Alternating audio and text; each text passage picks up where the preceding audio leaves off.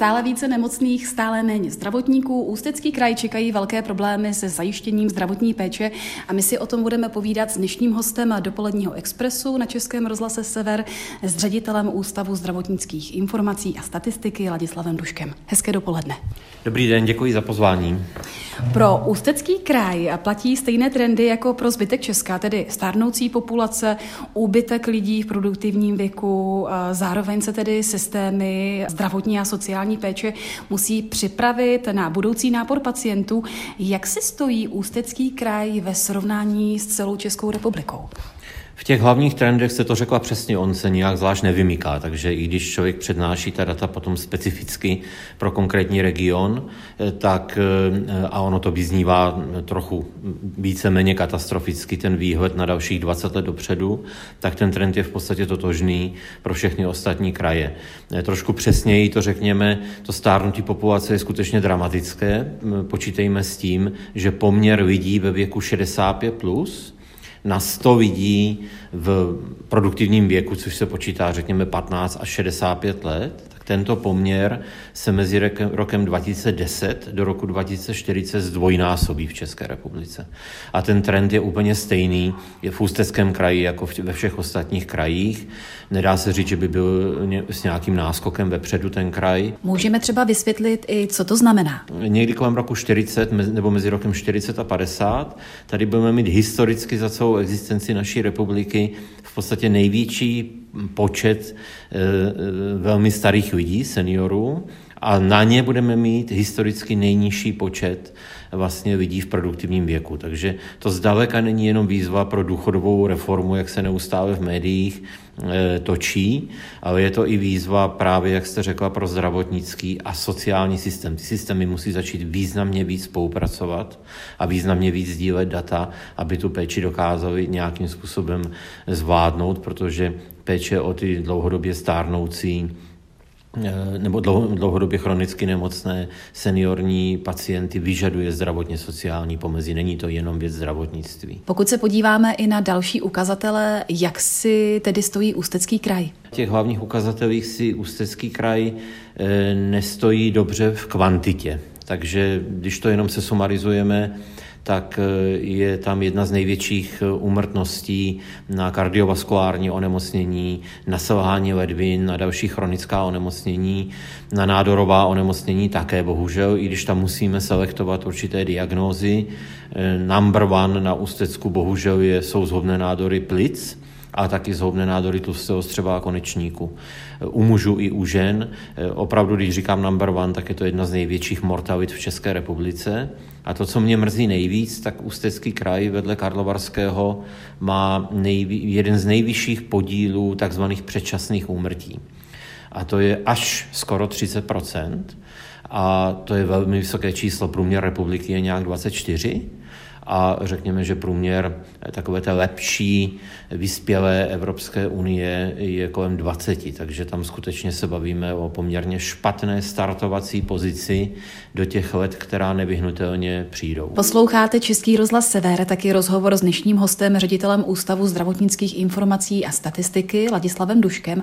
Pane řediteli, kolika let se lidé u nás v Ústeckém kraji průměrně dožívají? V tuto chvíli se bavíme o průměrné době dožití uh, už nad 80 let, muži myslím kolem nějakých 79, ženy kolem 82 a eh, bohužel během covidu došlo k poklesu eh, té, eh, té naděje dožití.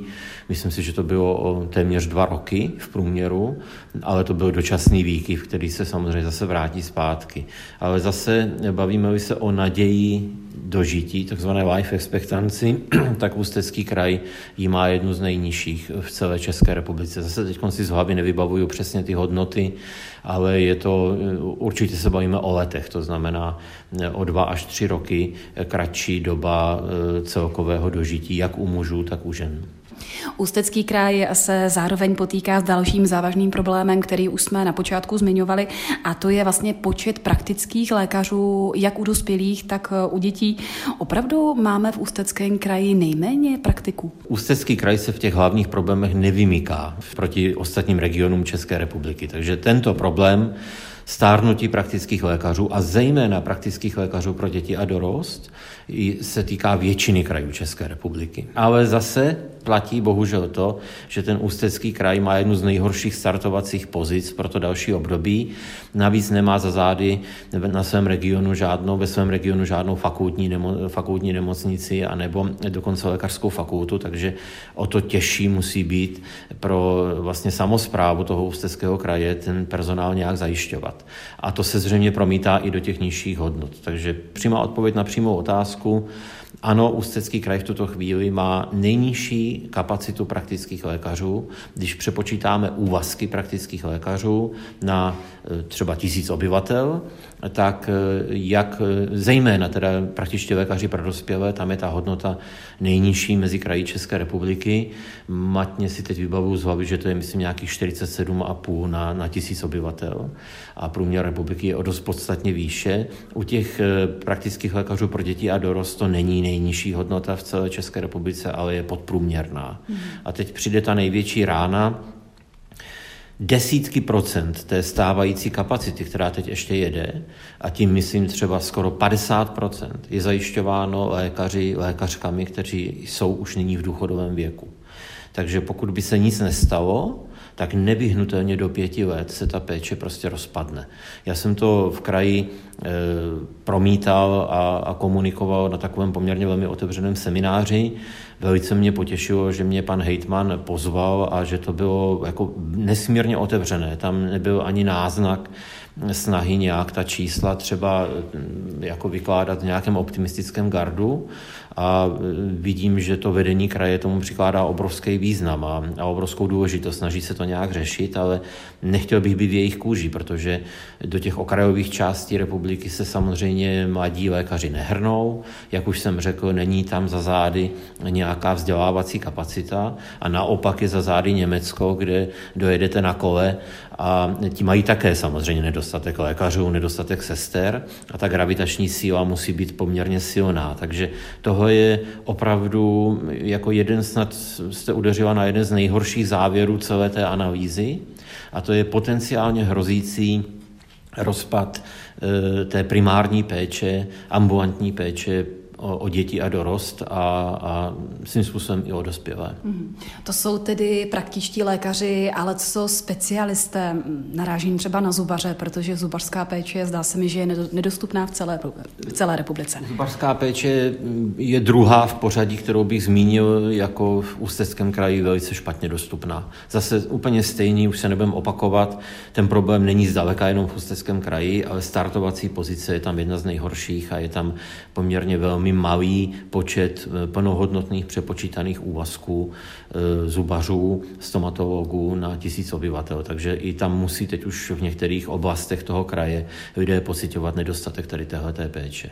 A řešení zase vis major, to samé jako, jako ti praktičtí lékaři. Tady není problém úplně s věkem, u, u těch stomatologů tady opravdu jde o počet lékařů a počet funkčních úvazků, eh, které se o ty, o ty pacienty starají. A v dopoledním expresu na Českém rozhlase Sever si povídáme s ředitelem Ústavu zdravotnických informací a statistiky Ladislavem Duškem. Povídáme si o zdraví lidí v Ústeckém kraji a také o péči o ně. Pane řediteli, vyrazíme společně i do nemocnic. Co samotná lůžková péče v Ústeckém kraji? V tuto chvíli se přepínáme teda po těch předchozích tématech do tématu, který je určitě pozitivní efektivnější, ta kapacita lůžkové péče, hlavně akutní, se jeví jako dostatečná. Rovněž vybavenost nemocnic je, je poměrně dobrá, takže i, i ta síť je, je svým způsobem funkční. Eh, dívali jsme se na některé hrubé ukazatele, eh, nechci říct kvality, ale výsledků péče a neviděli jsme žádný nějaký významný negativní trend, například v nemocniční mortalitě, takže tohle to všechno je v pořádku. Nicméně jedno negativum tam je a to je poměrně velmi vážná taková disbalance mezi počtem akutních lůžek, a e, kterých je, dá se říct, že i poměrně vysoký počet, takže se to promítá třeba do jejich takzvané nízké obložnosti v některých nemocnicích a musí to být problém e, ufinancovat, takže si myslím, že i kraj do toho musí vkládat nezanedbatelné prostředky a poměrně nízký počet takový skoro asymetrický vůči těm akutním mužkům lůžek následné a dlouhodobé péče. A to se potom promítá do řady jevů, které nejde označit za úplně pozitivní. Mohl byste uvést nějaký příklad, abychom si to dokázali lépe představit? Příklad velmi mnoho potenciálně nebo velmi vážně chronicky nemocných seniorních lidí, kteří potřebují péči v závěru života, tak jsou opakovaně hospitalizováni na akutních lůžkách, často i s podporou zdravotnické záchranné služby, protože pro ně není dostatečně zajištěná kapacita v té následné a dlouhodobé péči. Takže určitě ta výzva posílit lůžkový fond v následné dlouhodobé péči nad tím krajem svým způsobem visí a zrovna tak velmi zásadně posílit něco, čemu já laicky říkám komunitní péči. Tam patří například domácí péče, ošetřovatelská péče, která může být eh, zejména u těch velmi vážně chronických pacientů eh, na konci života, tak může saturovat jejich potřebu mnohem lépe, než když je záchranka opakovaně vozí do nemocnic. Eh, vím, že z té analýzy vyšlo, že Ústecký kraj má stále velmi nízkou kapacitu i takzvané mobilní paliativní péče. Takže toto jsou výzvy, které před tím krajem a před organizací eh, té péče určitě jsou. Ale pokud jde o tu akutní péči, tak eh, z pohledu pacientů Teď nemluvím z pohledu financí a z pohledu ekonomiky, ale z pohledu pacientů e, tam nějaké úplně závažné nedostatky, které by na makrodatech byly viditelné, tak, tak nejsou. My mluvíme stále o tom, že Ústecký kraj vychází de facto nejhůře z celé České republiky, ale ve vaší studii jsme našli i něco, kde je Ústecký kraj nad průměrem. Co to bylo? Nevychází úplně nejhůře. Kdyby jsme ty všechny e, parametry se sumarizovali, tak bohužel nejhůře vychází vychází Karlovarský kraj, ale to je hodně slabá útěcha. No, překvapilo mě to, jako opravdu poklona, protože si troufnu teď říct, doufám, že tím nikoho neurazím, že e, ústečané nebo obyvatel Ústeckého kraje nejsou ignoranti. Není to populace, která by úplně kašlala na prevenci a tak dál, a má jednu z největších návštěvností preventivních programů, jednak těch běžících třeba onkologických screeningů. Připomeňme, je to screening rakoviny prsu pro ženy a, a rakoviny děložního hrdla pro ženy a screening rakoviny tlustého střeva a konečníku pro obě pohlaví. Velmi vysoká proočkovanost, až jako, a to je dlouhodobý trend, to není, že se to stalo jeden rok, nějaký výkyv. Dlouhodobě je Ústecký kraj bez přehánění na prvním místě v České republice v proočkovanosti společnosti. To jsou strašně pozitivní trendy, kde samozřejmě je tam prostor ke zlepšení. Pořád platí, že podstatná část populace se neúčastní těch programů v Ústeckém kraji, ale v ostatních regionech je to ještě o poznání horší. Takže potom ta populace, která se té prevence neúčastní, tak samozřejmě generuje tu velkou zátěž, o které jsme už mluvili. Na Českém rozhlase Sever se povídáme s ředitelem Ústavu zdravotnických informací a statistiky Ladislavem Duškem. Povídáme si o zdraví lidí v Ústeckém kraji, taky o péči o ně. Pane řediteli, kdy podle vás ta situace začne být, nechci říct přímo kritická, ale opravdu velmi vážná? Vy už jsme to maličko nakousli, ale ráda bych to více rozvedla. Ta situace už taková je. Pokud se bavíme o tom, že 40-50% kapacity praktických lékařů pro děti a dorost je ve věku, že mohou jít vlastně do důchodu a de facto přesluhují, tak to už máte velice vážnou situaci, která by způsobila tomu kraji nemalé, nemalé potíže. Když vypadne péče o děti, zasáhne to maminky nebo rodiče, nejbližší okolí. Ti lidé ne, budou muset jezdit za tou péčí třeba i mimo kraj nebo velké vzdálenosti limituje to jejich schopnost pracovat, limituje to řadu dalších společenských jevů. Takže tohle zrovna bych označil za problém, který je extrémně akutní a musí se řešit. A já ale žádné řešení jako moudrý analytik dat od stolu prostě nemám a proto jsem říkal, že bych nechtěl být v kůži těch zodpovědných, kteří se o to teď vlastně musí pokusit nějak, protože dostat mladé lékaře do těch regionů je určitě extrémně těžké. Ale je nutné navázat spolupráci s lékařskými fakultami, začít pracovat s mladými lidmi už vlastně na, na, na tom území, například na gymnáziích, aby věděli, že když vystudují lékařskou fakultu v úplně jiném kraji, úplně jiném městě, tak se mohou vrátit, budou mít dobré podmínky. A to jsem měl z toho hezký pocit z toho semináře, že si myslím, že tuhle situaci to vedení kraje teď vnímá jako velmi pragmaticky a velmi racionálně.